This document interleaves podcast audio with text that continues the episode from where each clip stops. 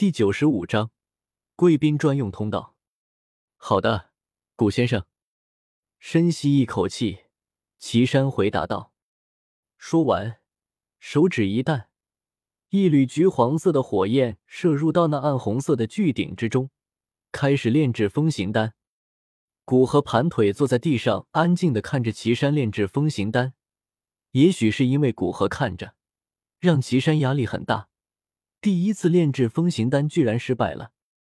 看着岐山那隐隐有些羞愧的脸，古河平静的道：“继续，不就是一副药材吗？若是炼药师连这点心理承受能力都没有，也不可能走下去。”虽然岐山是黑黄宗的首席炼药师，但其待遇真说不上好。炼药失败次数有限制，还要每个月给宗门炼制固定份额的丹药。想他九年后已经是六品炼药师，那界之中最为珍贵的也不过是一枚斗灵丹，便知道其相对于六品炼药师来说贫穷程度了。多谢古先生，我这次会注意的。岐山抱拳感谢道，在古河平静的语调下，他的心情也安定下来，挥手将药鼎之中药渣去掉，便再次投入炼制之中。这一次炼制。岐山压制自己内心想要表现的念头，按照平时对风行丹的炼制方法一步一步的炼制。这一次没有什么意外发生，风行丹被岐山给炼制出来，击碎成丹之时的能量涟漪。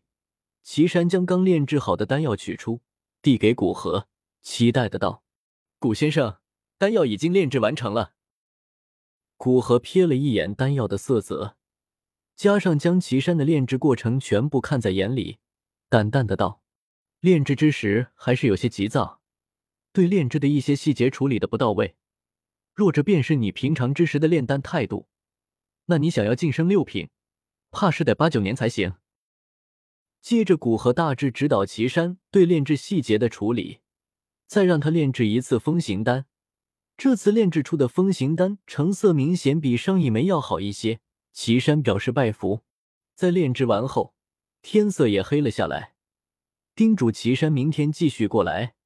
古河便走出密室，去与黑黄宗买药材的车城长老进行对接，将买药材所花费的金币给他。古河便回到房间之中，进入修炼状态。之后的几天，基本上都是如此。在经过三天的教导，岐山的炼药师倒是没有提升多少。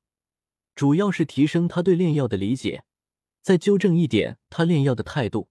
古河觉得足够抵得上他的报酬，便让他离开。虽然岐山这几天对他一直都很是恭敬，但是他终究是黑黄宗的人，不能将真传交给他。车城收集的药材倒是不少，总共有将近三十副炼制六品丹药的药材，其中还有很多是炼制七品丹药的材料。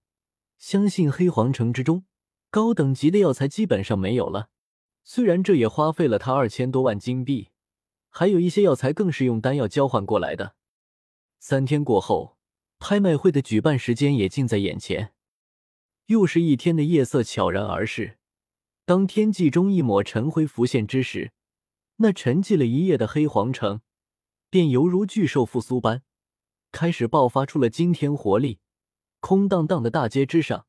迅速的被从各处涌出的人影所充斥，而这些人影所去往的方向皆是相同，那便是城中心那巨大的拍卖广场。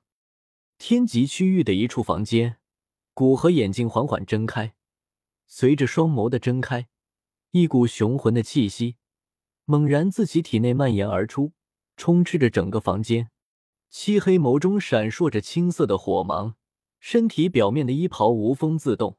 如此好片刻，其眼中火芒方才缓缓淡去，而随着火芒的淡去，身体之上的衣袍也是悄然落下，贴附在皮肤之上。感受着触摸都瓶颈的修为，古河眼中掠过些许喜意。他本身便有过一次进入斗宗三星的经验，现在将斗宗两星巅峰修为巩固，已经隐隐触摸到斗宗三星。他相信，哪怕不用丹药。顶多一个月，他也可以突破到斗宗三星。走下床榻，古河洗漱一番，旋即推门行出，辨清路线，然后便是直接对着黑黄阁之外行去。黑黄宗举办的拍卖会地点设置在城中心那面积异常宽敞的广场之中。不过，即便是如此，当古河来到那拍卖会场时，放眼望去，都是黑压压的人群。古河果断往那专门供给黑角域中强者的专用通道走去。在那专用通道周围，有着众多黑黄宗的护卫严密守卫着。通道前方，更是站着几名黑黄宗的长老。黑黄宗长老修为最低也是斗王级别，那从体内弥漫而出的雄浑斗气，令得周围的普通人不敢有丝毫靠近。此时的这条专用通道，时不时的会有着一行人进入，而每当这种时候，都是会引起周围那众多人流的滴滴惊呼。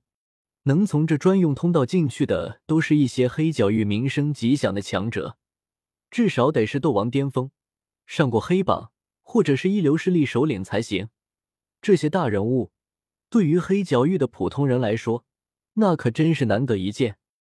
而在那周围的惊呼声中，通道前方，那几名黑黄宗的长老也是会客气的迎上。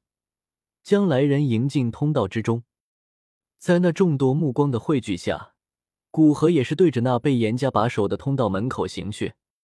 周围的一道道目光看着这道身影，窃窃私语的讨论和惊呼伴随着古河的走近而响起。这人是谁？为何从未听说过？那是你孤陋寡闻，古灵阁主都不认识。来黑角域几个月，便创下古灵阁这个一流实力，斗宗级别的六品炼药师，将六品炼药师这个级别的修为界限拉高了一个等级。在古河走上阶梯，那把守在门口的三名黑黄阁长老立马发现了他，想着宗主的交代，一定要将古灵阁主招待好。尽管他们并不知道这么做的深意，但只要做到位就可以了。三人连忙脸上堆满热情笑容的迎了上来。古阁主，您来了，快快请进。一名身穿黑袍黑黄宗长老走来，冲着古河拱了拱手，说完准备将古河迎进通道，留下另外两位长老在这里接待那些贵宾。麻烦你了。冲着这位黑袍长老点点头，古河跟着他一起行进那专用通道，然后消失在众人视线之中。